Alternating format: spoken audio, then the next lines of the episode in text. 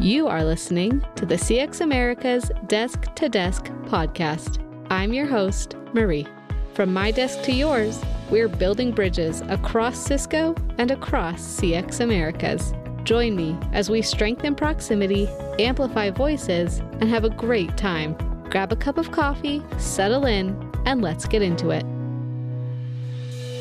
Did you know that studies have shown that diverse, cross cultural teams are more innovative and perform better than homogenous teams? A McKinsey report found that companies in the top quartile for cultural and ethnic diversity are more likely to have financial returns above their national industry medians.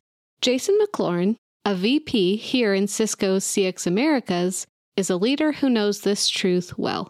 Throughout his career, Jason has seen how having a diverse team allows for a broader range of perspectives and ideas, leading to more innovative solutions. Today, Jason is joining us to share his experiences building, supporting, and working with diverse teams and how broader perspectives can help to promote cultural understanding and acceptance, creating a more inclusive and welcoming workplace. All right, Jason, thank you so much for joining us today here on the podcast. As we get ourselves kicked off, can you tell us a little bit about your background? How long have you been a Cisconian? And what has that journey been like for you? Yeah, Marie, thanks for having me. It's great to be here. And uh, my journey through Cisco has been longer and really taken a vastly different path than I expected. When I joined Cisco, I, I planned on staying about two years. And over 23 years later, I'm still here. And uh, I spent roughly half my Cisco career in sales, half in services, and, and what's now called CX. But I spent quite a bit of time in my career outside the US for Cisco. I spent four years based in London, eight years based in Singapore across two different tours there, and three years in Japan just recently. So about 15 years of my 23 years in Cisco has been overseas. So really living in different cultures, managing teams of people different from me, and working with people who don't speak the language I speak. My journey has really shaped not only how I integrate into multicultural teams, but how I work back here in corporate America. Yeah, well, we're very lucky to have you, and we're glad that uh, you're here and, and sharing with us on the podcast today. So, I'm going to um, with talking about all the places that Cisco has taken you around the world, I'm going to throw you a heavy hitter here right at the beginning.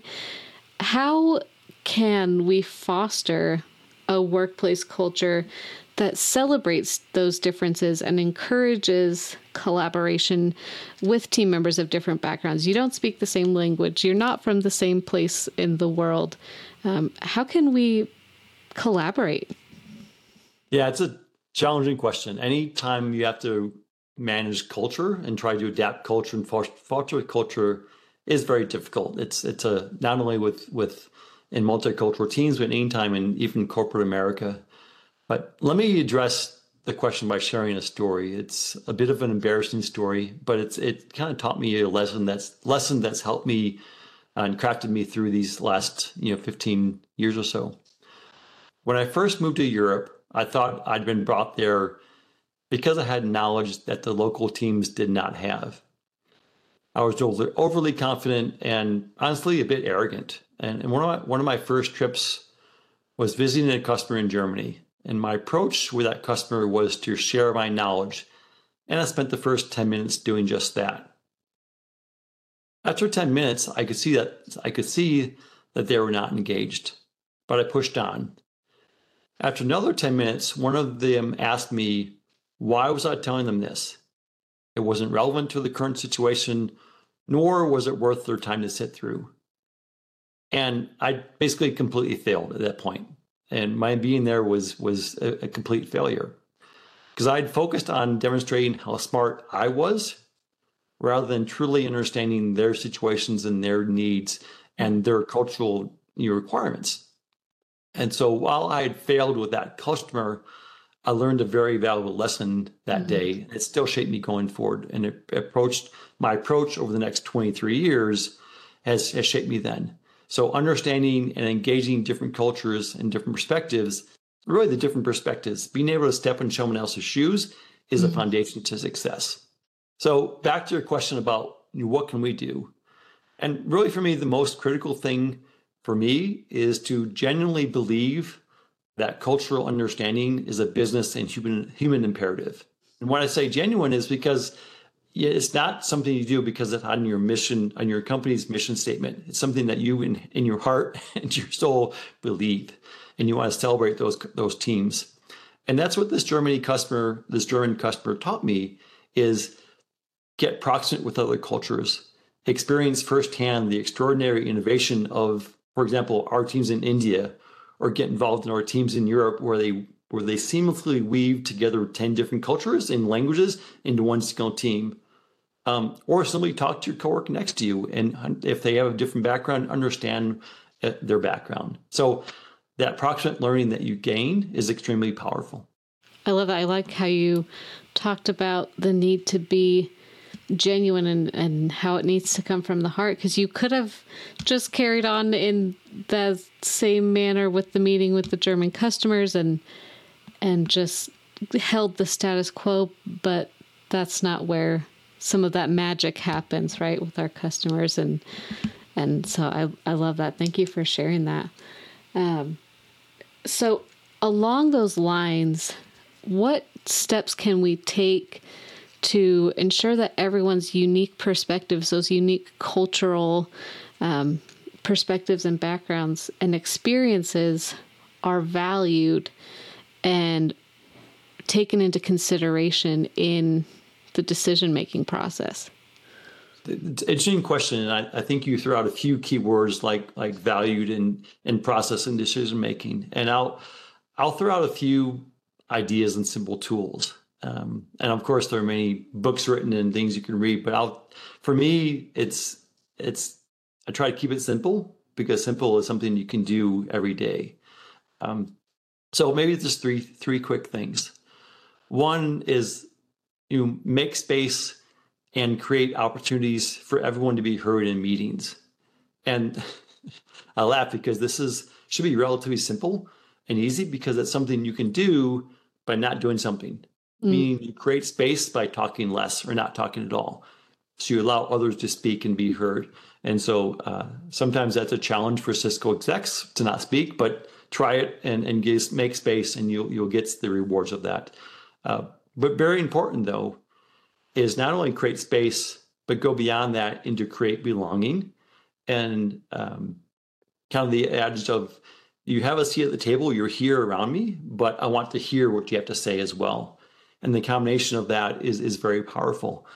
And I often think of um, a quote by a woman named Verna Myers and said it very eloquently. She said, Diversity is being invited to the party, inclusion is being asked to dance. One thing you can do is is dance with all the cultures that are around you and engage in that that celebration with them and make space be inclusive and, and, and dance. That's that's one. Uh, two is publicly give credit to individuals for their ideas and their and their work. And I think you said you value is acknowledge and appreciate the value that they're providing you. And we should be doing this across the board, whether you're in the US with a single cultural team or whether you're outside of the US with a multicultural team. But you know, celebrate that that Celebrate when you bring ideas in and there's value that you receive. But pay particular attention to people who are different than you or typically do not contribute. And when they do, you know, celebrate that. Of course, people who feel valued, again, back to your word, are more likely to continue to contribute.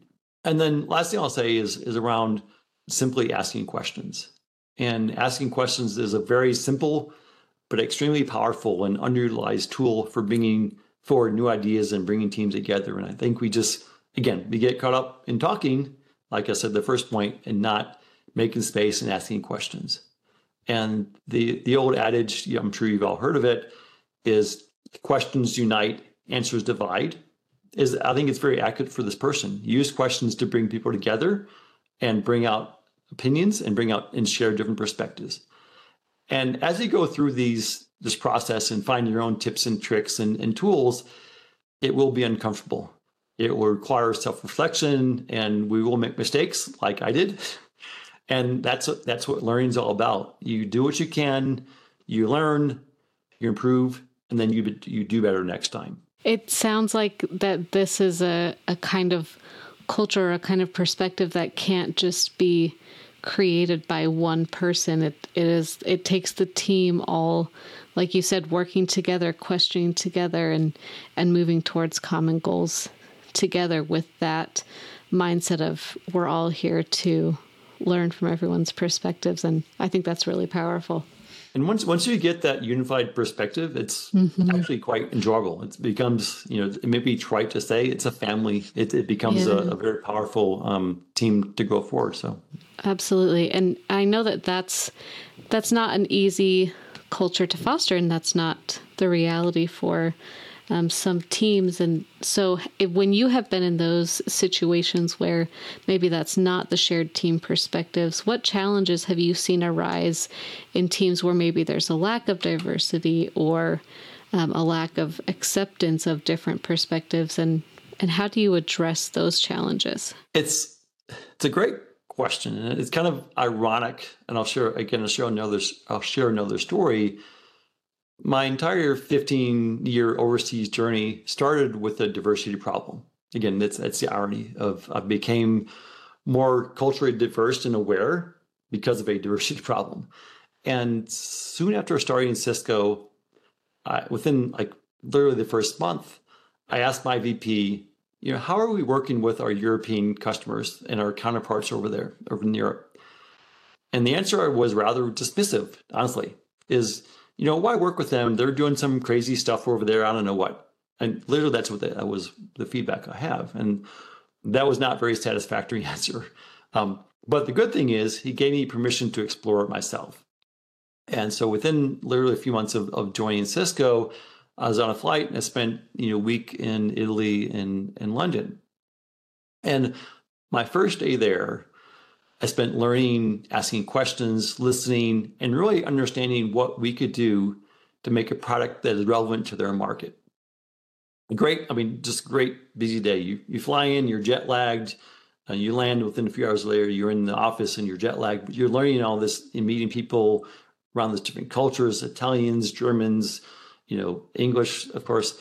And at the end of the day, the VP comes to me and and he says, Jason, you know, you need to understand that what you're building in the US is a very, very small part of how we're engaging customers. We're building solutions, we're working with partners, we're delivering business value. And he said, he went on to add, he said, you know what? Forget the US teams, just come join us here. Forget the US, come here and help us sell this.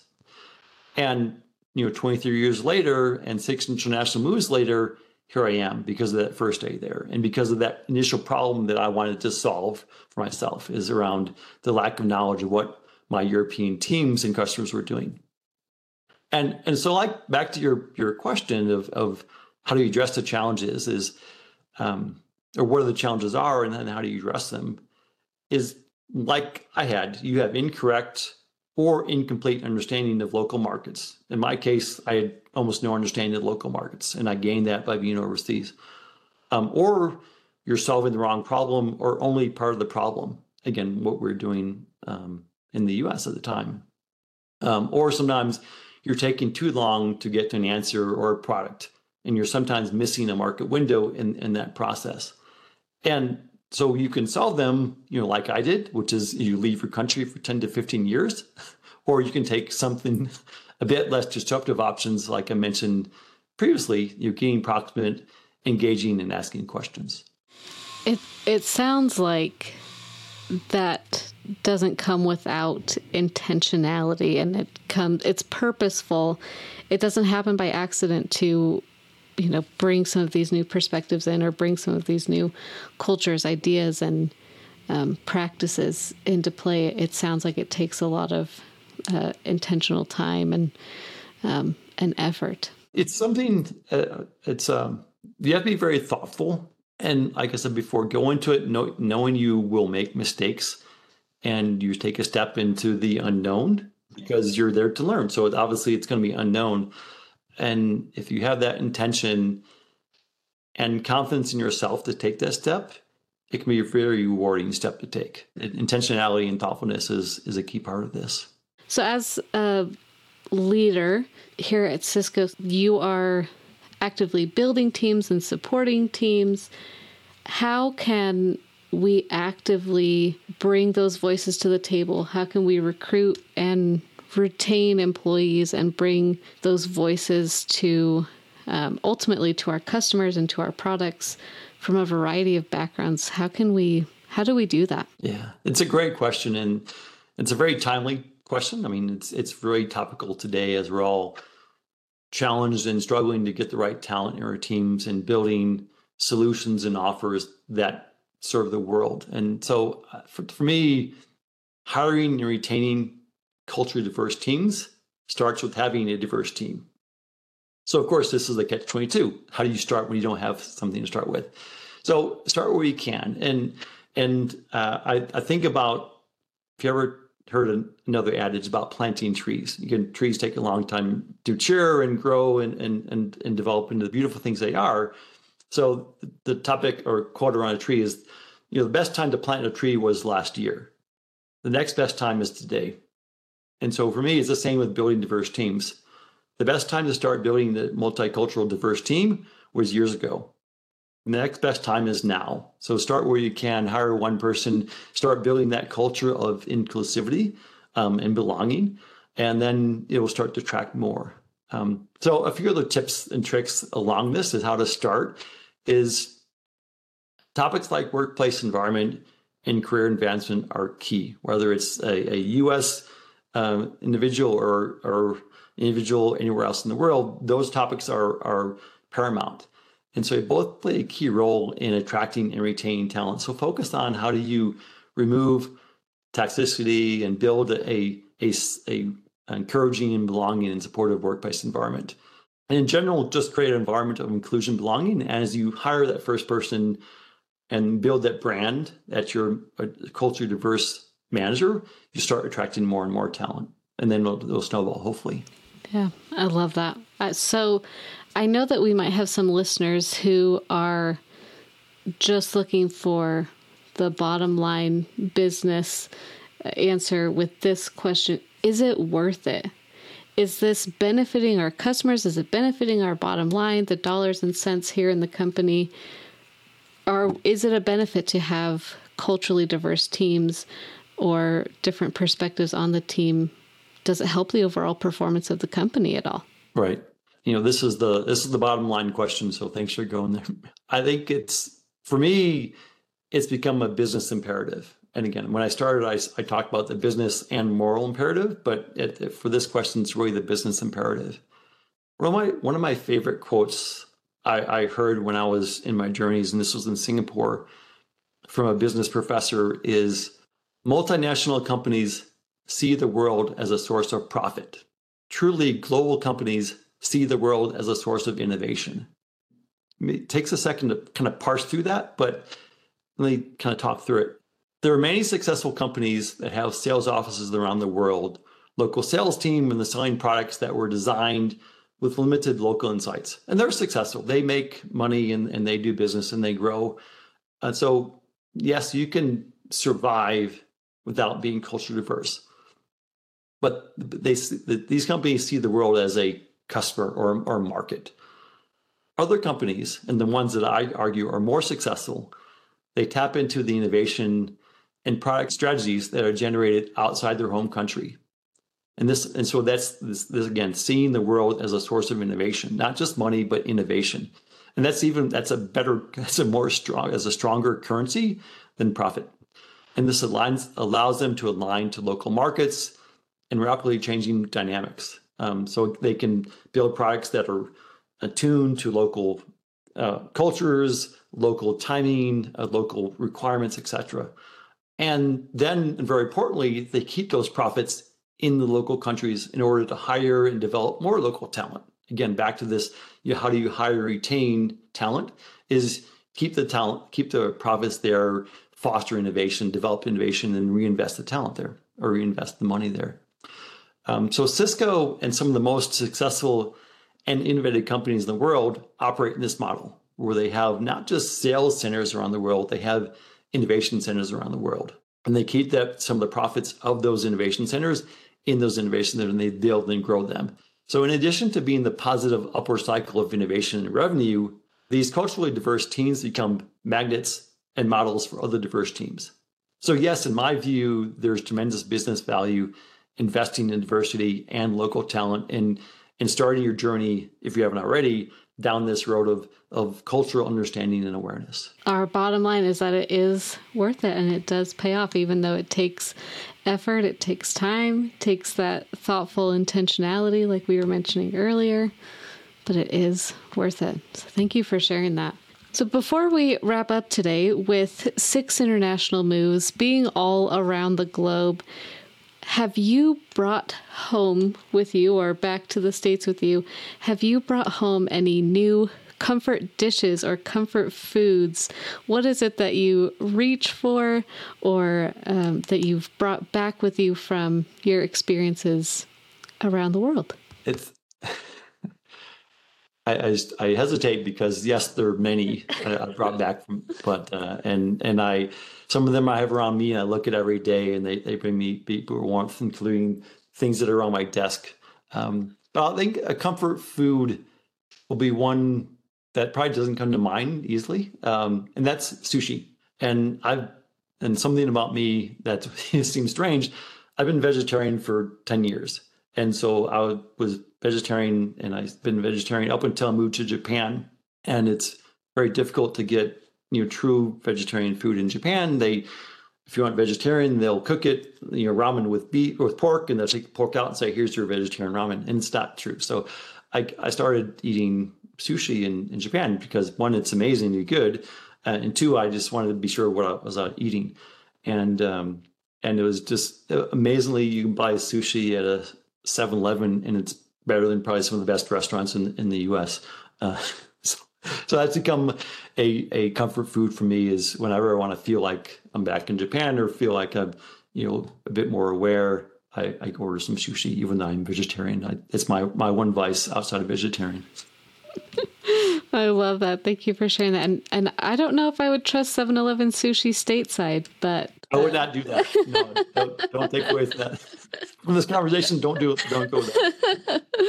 so thank you for sharing that. And Thank you for joining us today on the podcast, Jason. Really appreciate your insights and your commitment to building uh, teams with diverse backgrounds and diverse perspectives. So, thank you for sharing your experience with us today. Thanks for the conversation. It was great to be here. I love it. That was Jason McLaurin, a vice president in Cisco's CX Americas, sharing his experiences on assignments around the globe and how embracing diverse teams leads to better business and culture outcomes. Thank you for listening to the CX Americas Desk to Desk podcast. We hope you enjoyed today's program.